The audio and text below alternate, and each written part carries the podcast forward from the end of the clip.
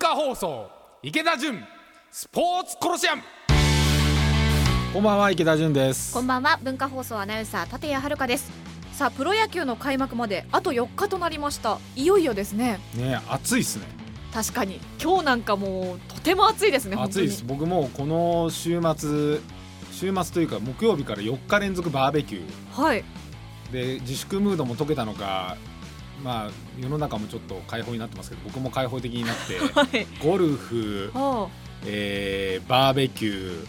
えーウェイクサーフィンバーベキュー、あおテニスバーベキューう 元気ですね、はい、で最後にあのぎっくり腰やりました、そんなオチが大丈夫でそすかんなお家ですよ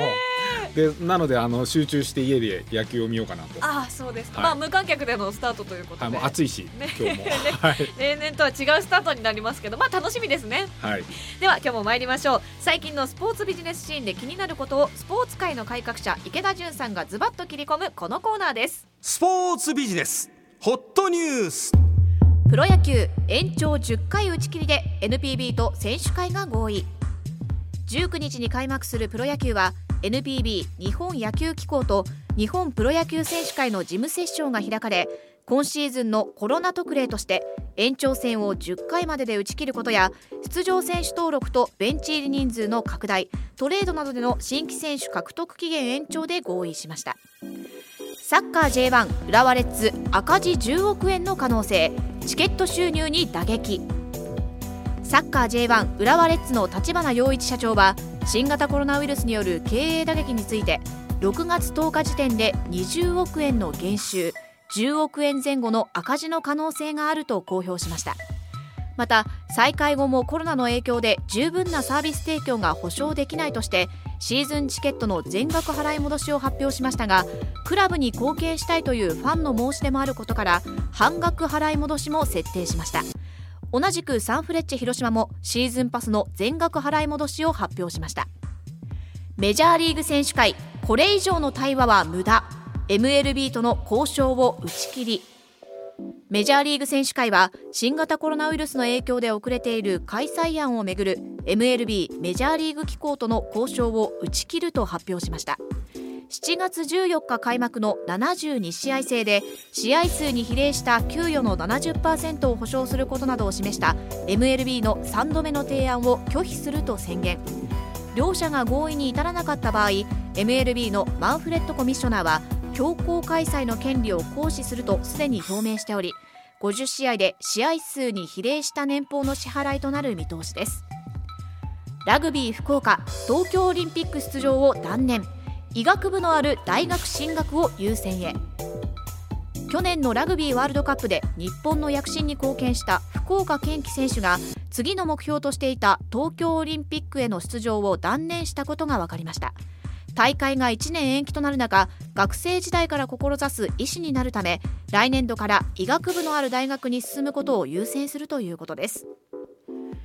まずは野球ですかねプロ野球ねいい時期に開幕しますよねはいもう世の中みんな鬱憤溜まってんですよ、うんまあストレス溜まってます渋からね谷とかもね、うんはいで僕のなんとなく今こうマーケッターとしての社会の読みを見るとですね、はいまあ、経済環境もっと悪くなるじゃないですか、うんでお財布とかもまだ大丈夫だと思うんですけどもう少し厳しくなる、はいで秋冬に第2波第3波が来るかもしれないってみんなうっすら思ってるから、はいこの暑い時に遊んでやろうみたいな雰囲気が世の中に僕は漂ってると思ってて、うんそのタイミングでのプロ野球が開幕するわけですよ。うんでアメリカは選手会と折り合いつかないわけですよね、はい選手側がもう年俸折れんみたいな話になってて、日本側はまあうまく多分選手年俸を折り合いつけてるんでできるはいもうやれることとっととやった方がいいんですよ。うんお客さんどんどん入れた方がいいし、うんあのさっき聞いた話だとヨーロッパのサッカーとはもう中継も全然ダゾーンと違うんでしょはいあのお客さん入れたようなバーチャルな映像とかどんどん映しててあ、のゲームの技術を活用してということうで、ん、日本はなんとなくあの相撲みたいな無観客のこう厳かな審議みたいな話でスタートするから、はいどんどんお客さん入れちゃった方がいいし、うんみんな騒ぎたいんですよ、うんプロレスとか格闘技とかやったらもうみんなすっごい盛り上がると思うんですよう鬱ん憤溜まってるから。はいだからもうどんどんなんかねあの中継とかでライブハウスで野球見るとかああなるほど、でなるべく3密避けるようにそこは頑張ってもらってうん騒ぐとかうん一回騒いでこの溜まってる鬱憤を解放しとかないと、うんなんかアメリカみたいなことになるんじゃないかと思って、みみんなこう日本の人は比較的優しいからいいんですけど溜まってってるからで暑いじゃないですかまた今日わけわかんなく。うんでちょっと気温下がるんですけど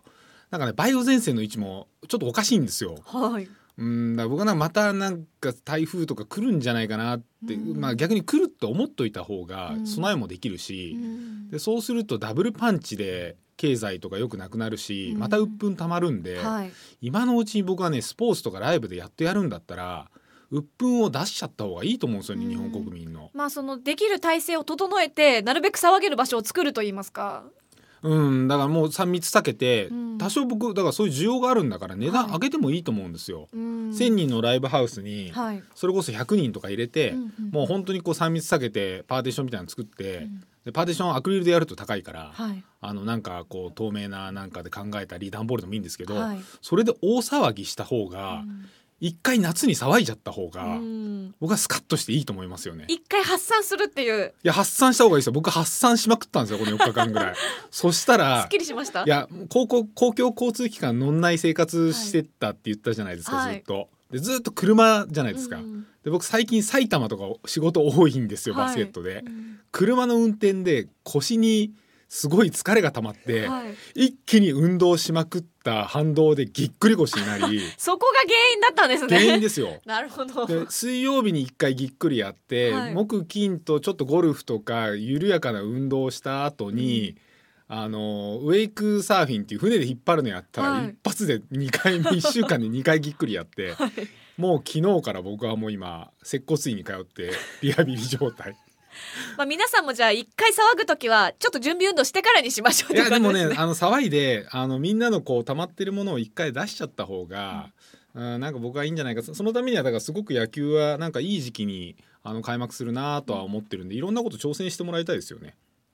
文化放送池田純スポーツコロシアム横浜 d n a ベイスターズ初代社長で一般社団法人埼玉スポーツコミッション会長の池田純さんとお送りしていますがここからはポッドキャストでお聞きの方々にお届けします。まあ、この番組では何度もあの海の話題がありますけれども神奈川県は全ての海水浴場を開設せずというニュースがありますね今年の夏神奈川県内で25全ての海水浴場が開設されないことが決まり県と地元の自治体はパトロールを強化して遊泳を控えるよう呼びかけていくと発表しました去年はおよそ320万人が神奈川県内の海水浴場を訪れ今年は海水浴場が開設されなくても多くの人が海を訪れることが予想されることから地元では海の安全や浜辺の秩序をどうやって守るか懸念する声が上がっていますこれを受けて10日県庁で海水浴場がある13の市と町の関係者が会議を開き海岸に看板を設置したりパトロールを強化したりして遊泳を控えるよう呼びかけることを決めましたゴミ処理やライフセーバーを配置するかどうかについては今後も話し合いを続けることになったということです全然スポーツと関係ないって関係ないんですけど、はい、い、海を愛する男としてやもう前から僕は言ってた通りで、はいまあ、海水浴場やらないんですよどこも、うんだって儲かんないですもん、はい海の家なんか大して儲かんないんですよ、うん高校時代からずっと海の家でバイトしてたんですよ、はいで昼はあの江ノ島でバイトして、うん夜は江ノ島の中の旅館で皿洗いのバイトしてたんですよ高校生の時、はいでだから大体なんとなく収支分かっててう、んで儲かんないんですよあんまりへえ晴れた日は一気に来ますよ土日は、はけど平日とかあのもう雨でも降ったり冷夏になったりすると一気にお客さん来なくなるんですよ、うんで今年これ海の家こう間隔空けてはいやりなさいとか、うん2メートルおきに砂浜に目印つけなさいとか、うんいろんなガイドラインがあって政府のガイドラインでやると、あの海の家なんか成り立たないんですよ、うんで最近だとライブハウスも同じことが起こってるじゃないですか、うんはい政府のガイドラインでやると、うんまあ、例えば飛沫飛ばないようにとか、2メーター開けてくださいとか、はいあのアーティストはお客さん煽っちゃダメですよとか、うんガイドラインがあって、なんかライブは声を出すなみたいなうん、でもうなんか自粛の時に分かったじゃないですか、はい要請っていうことは命令じゃないんだけど従わないと、うんまあ、すごい罰則というかさら、されるしうん社会的制裁食らうし、で世の中の人は勝手にすごいこう自分でモラル高くなっちゃう人がうん勝手な警察になりだすじゃないですか。でだからそれと同じで海の家もうんもうオープンしたらガイドラインに沿ってやるってなったら絶対経営成り立たなくってうんでだから全部やめるわけですよ運営を。はいで今なんか僕よく見てるんですけどこの週末ん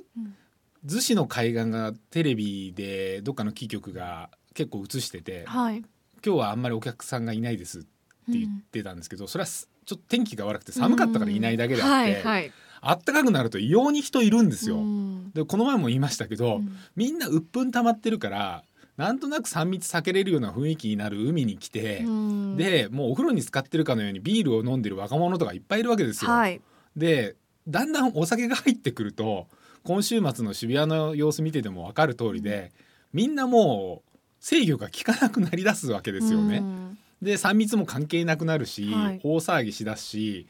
酔っ払ったまま泳ぐし、うんで僕よく、まあ、家からこう見えるんですけどあの台風の時とかってやっぱり海に慣れてない人とかって波分かってないから、うんあの突然波って来てさらわれていくんですよ。人がはいで僕結構流れてるのとか見たことあってへえで通報誰かがするんですよ、はい近所の人が。はいでそれでレスキューの人とかがうんこう助けにライ来フてセーくバーれとるかがはいうん迎えに 迎えにっていうか来るんですよね。はいで救急車とか消防車が来あてーでも海に海の家がないってことうんは収入もないし、で行政もそこに警備員とか立てるとまたコストになるし、うんはい多分海は誰も見ない状態にほっぽらかすとなるんですよ。でゴミも多分無秩序になるし、うんはいまあ無秩序になっていくんでしょうね。海水浴場が開設されないからといって入っちゃいけないってわけじゃないですもんねだから来ちゃうことは来ちゃいますよね、どんどん来ちゃうしもう毎週天気良ければいっぱい人いますようわーってこ、もう6月ですよ、うん例年の6月には見たことないぐらい人いますようん逆にみんなもビーうチバレー溜やっまてりるしすぎてそういう外だからいいかっていうのでそこに人が集まっちゃいうやと言いみますんかな裸で泳いでるしんサーフィンやる人まずさすがに本当は裸じゃないんですよ、うんでも海水浴の人はもう開放感いっぱいで裸でみんな泳いでるしなんかねこの梅雨じゃないですか一応、はい梅雨入りしま梅雨し明たけてからみんな海来るもんだったじゃないいでやすかそうですよね確かに、はい、梅雨の前から来て梅雨の時も晴れたら海に来るっていう新しい日本に文化が生まれ出しててはい。でそれでおのおのみんな勝手にどっかでご飯とかビール買ってきてうん飲んで、うんで誰も見張ってないから、うんでそこで来年はい。江ノ島とかからヨットとかのオリンピックが行われるわけですよ。うんはい。でももともとだったんですけど今年あの江ノ島でヨットハーバーオリンピックの兼ね合いで使うからっていうんで全部の花火大会やんないんですよ。うん逗子もやんないしはい鎌倉もやんないのかな、で要はそれでももうみんな収入がないから、うん海の家とかそういうのでねあの収入があったけどなおさら今年収入がなくなるんで、はい多分誰も海で商売したりとかは、うんまあしなくなるから、はい。なんかね僕ね無秩序になるしで一方でさっき言った通りでもう世の中はみんな騒ぎたいんですよ。うん。もう鬱憤が溜まってんですよ。はい。みんなカラオケ行きたいんですよ。うんだからねこれ僕は大騒ぎしたい人とか鬱憤溜まってる人が海にいっぱい来てもう来てるからうんなんか事故とか起こんなきゃいいなーっうんて思うんでもう最初に早くに政府は対応した方が自治体も対応しないと多分ね夏ぐらいになったら時遅しで大問題になりますようね。うんんだから見てる人とかもう地元の人とかどんどんどんどんアラート出していかないと、はい。うん、でトイレも海の家がないからないわけであんまり、うん一応公共のはありますよ、はいけどいっぱい人が来たら足んなくなるから、うんまあいろんなとこで無秩序になりますよね、うんで開放感ある若者とかはい。なんか問題を起こすしただでさえいつも問題起きてるんですよいろいろ。うんでそういうのとかもガードマンとか警備員がいなくなったらいろんな問題起こると思うんで、うん今渋谷も昨日ぐらいから、はいこの週末ぐらいから結構問題起きてますようね、んうんああいう状態が日本の人が集まる場所騒げる場所うんそこかしこで夏起こるんじゃないかなと。うんで不必要に裸になる人とかもいっぱいいるし今、は もい。うみんなねもう解放されたいんですよ多分もう解放を求めすぎてるというか。いやだからそれがアメリカとか海外とかだとデモとかになってるのかもしれないし日本はねそういう文化で歴史を積み上げてこなかったから、うんうんそういう方向にはまだ行ってないですけど、はい騒ぎたいわけですよ多分みんなはい。そこがねちょっともう少し考えないとこの国慣れてないから問題大きいんじゃないかなっていう気はしますよね、まあ、おのののモラルと自己責任の部分もありますし気をつけながら騒いでほしいですよね騒ぐにしてもヤフーのアンケート見てみますかヤフーのアンケート、はいえー新型コロナの影響で海水浴場開設中止にどう思うということでヤフーのアンケートに2万9,000人を超える人が投票中で妥当と答えた人が70%妥当ではないと答えた人が25%その他わからないが5%まあおおむね妥当と考えているということですね。うん、まあ、海水浴場の開設が中止にでも情報出てないのにどうやってこれ妥当って答えれるんですかね、まあ確かにうん、働いたりとか運営してないと海の家の状況とか分かんないと思いますからね。で海の家って花火大会とかやるときに砂浜を平らにするから行政とかが砂入れるんですよ。で砂入れたところに海の家を建てるんですよ。で行政が花火大会がないから砂も入れないと、はい、要するに台風とか去年の台風10月ぐらいに来てるじゃないですかはい19号とかで、砂持ってかれてるんですよだいぶ。で今大きな台風来てないから砂がないんですよビーチって比較的。整備されていないというさかされてない、だからそこに砂入れてからじゃないとこう平らにしたりとかで海の家とかも建てられないわけですよ、うんはい杭とかも入りにくいし、だからそういうのもないからなかなか全部の経営成り立たないわけで、うんそういろんなこと分かった上で妥当かどうかって答えないと確かにただ中止されたからといって人が行かなくていいんじゃないかって思う方が多いのかもしれないですね、うん、まあ、でもそういうことじゃないっていうことですもんねちなみに、えー、ヤフーのアンケートこちらもです、えー、県境をまたぐ移動どうしていますかということで4万1500人を超える人が投票中控えているが74%感染対策をして移動しているが22%かい感染対策をせず移動しているという答えた人が4%ということで、まあ、県の境をね越えて移動するっていうのがどうなっていくかっていうこともありますよね。いや県境を越えて移動例えば神奈川県とか、はい、自粛期間中はあの道路にあるこ公道国道に出てる掲示板に、今は神奈川に来ないでみたいなのが出てたんですよ。うんはい今は、えー県をまたぐ移動は慎重にはい慎重にって出てるんですよ。ええで僕も車に乗ってた家族と慎重にってなんだ とはい、いや慎重にだろ確かにし慎重に何すりゃいいんだうと。ーんで別に県またぐ移動って言われて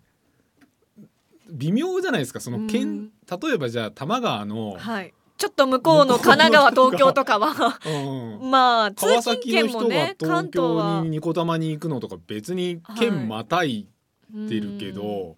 ななんなんだと。ーんうーん一様に県をまたぐ自粛移動自粛って言われても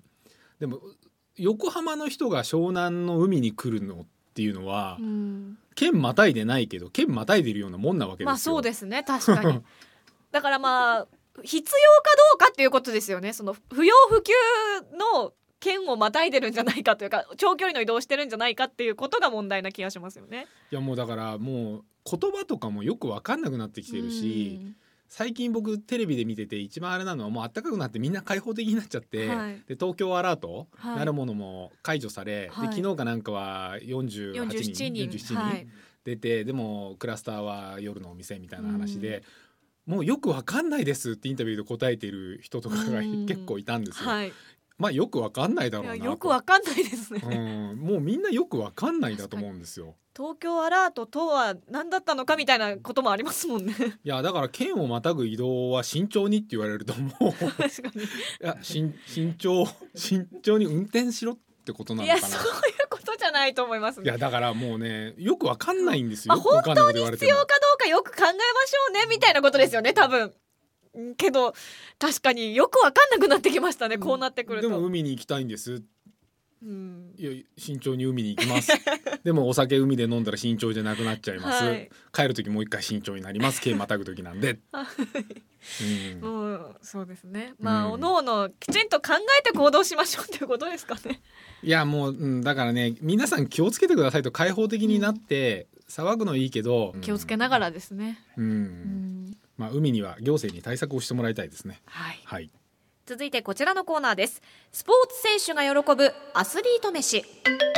食べることそれはスポーツ選手アスリートにとってトレーニングと同じくらい大切ですまた食事は栄養を補給するだけでなく楽しみの一つでもあり緊張をほぐす役割も果たしますスポーツを愛する人たちのとっておきの食事アスリート飯をご紹介していますが今回は池田さんどんなお料理でしょうかえもう僕もだんだんなんだかよくわかんなくなってきたんで、はいパンにしようかと思ってパンパン最近あの手作りものが多かったですけれども手作りものでこのパンはこの週末は久しぶりにあの3密にならないように、はいまあ、あのコロナ前に会ってた友人たちがちょこちょこ、はいまあ、会おうみたいな話になって、でゴルフやったり、はいあのみんなで遊んだりみんなであのボートに引っ張ってもらってウェイクサーフィンやったりとかいろいろやってたんですよ。はいでもう3密にならないようにっていうとバーベキューなんですよ必然的に。うんそうですねもう毎晩バーベキューや っててはいでさすがに4日間ぐらいバーベキュー連続でやるとはい飽きるんですよ。まあそうでしょう ねで最後はバーベキューで焼いたあのタンドリーチキンか、まあ、結局カレー粉塗ったようなチキンなんですけど、それを売ってたんでそれを焼いて、うんパンに挟んで食べたんですよ。へえで僕どっちかっていうと米派なんですけど、はいあのそういえばコロナ期間中もかなりパン食べてたんですよ。へえパンは買いに行って持って帰ってこれるし、確かにで朝とかもうん土日とかに家族で優雅うにんコーヒー入れてパン食べるみたいな、はで街に必ず美味しいパン屋さんうんあるじゃないであすりかますねみんな好き好きもありますけど、はいで僕はあの鎌倉とか葉山とかあっちの方に住んでるんうで,んで、たくさんありそうですねパン屋さんいろいろ巡ってみて、はいで今僕のお気に入りは毎回変わるんですけど、うん葉山にあるはいブレドールっていうパン屋さんがあって、はいこれねあの食べ放題のパンとかやっててちっちゃいお店なんですけどすっはいごい人気で並ぶんですよ。へえはいで僕はもう買うテイクアウト専門なんですけど、うんいい小麦使っててへえエシレバタほうーたっぷり入れたほ僕はその食パンが好きなんですうけどへえそれを買ってきてで最初のうちはこうトーストにしたりまあそのまま食べても美味しいんですけど、うんトーストにしてあのテレビで。あのーパスコの宣伝かなんかでやってるようはいにこう切れ目入れてはバターボーンと乗っけはてまたエシレバターとか乗っけてわあ美味しそうで溶かして食べるみたいなのも美味しかったんですけど、はい最近はバーベキューの残り具をおーサンドしてサンドして、はいでそのタンドリーチキン風のやつを、まあ、今朝食べたんですけどね昨日のバーベキューの残りで。 でレタス入れてうんマヨネーズを入れてでそのタンドリーチキンのちゃんと炭で焼いてあるんで美味しそうそうそれを挟んで朝食べたらもうすっごい美味しくって。はい、もうぎっくり腰の治療の前に僕はそれをまず食べてから でぎっくり腰で1時間半ぐらいもう治療してもらってはいもうお腹の中にタンドリーチキンとパンがあってもうすごいな痛いやらもうお腹はいっぱいだわででも、パンは美味しいですよね。あー確かにいいですね。まあ、うん高級食パンとかも流行ってますしね。そうですねパンたくさん鎌倉もねなんかいっぱいあるんですよ、はい長谷の方にも、はい。最初は地元の人がいっぱい買ってたうん食パン屋さんがあって、ではもい最近観光の人もいっぱい買いに来るようになっちゃったんで、うんちょっとそこから移ってはいで今度はクロワッサンに凝って、おーいいですね。でそれもバターたっぷりのはい土日だけ焼くうん高級、何あのクロワッサンと普通のクロワッサン、50円ぐらい違うんですけど、は両方食べ比べてみたんですけど、いはいまあよく分かんなくてでも美味しく って、まあまあまあまあ。うんへーいや、まあ、パンね手軽ですし、手軽、はい手軽だしまあ炭水化物ですし、でバーベキューのあまりにうん、挟むとすっごい美味しいですよ、ね。そういう活用もできるということで、 はい今回は池田さんのおすすめのパンをご紹介しました。さあ今週もエンディングです。はい、はい。まずぎっくり腰をねしっかり直して。うんでもなんかねやっぱもう僕は心配なのはこの開放感ですよねうんもう夏来ちゃってはい暑くなって、でみんな暑いからもう家にも入れないし、でなんか暑いからコロナも大丈夫なのか大丈夫じゃないのかよくわかんないし、うんで安倍さんがニコ動かなんかではい夏でも危ないですって言ってるけどワクチン交渉してますとかも言ってるし、でも県を越えた移動は慎重にとかだし。よくわかんないですよね多分みんな、よくわかんなくなってきましたねよくわかんなくなってきた、はだからすごいこうその中で開放感が出てきだすと、うんまあ、コロナも心配なんですけど僕はなんか、ね、無秩序が一番心配、うんもうあちこちで無秩序になってて、はいなんかみんな鬱憤溜まってるから結構怒りやすいじゃないですか最う近、ん確かなんかねみんななんかあるとちょっとこうプチっていうのが早い気がするんですよ、にうんで開放的になってお酒飲んでプチっていうのも早いし、うん無秩序にこの夏ならなきゃいいなっていうふうに思うんでプロ野球みんな見てそうですね、はい野球も開幕しますし、はい、それも楽しみにしましょう。はい、はい、今日はこのあたりでお時間です。ここまでのお相手は池田純と文化放送アナウンサー立谷遥香でした。ではまた次回月曜日の6時45分から。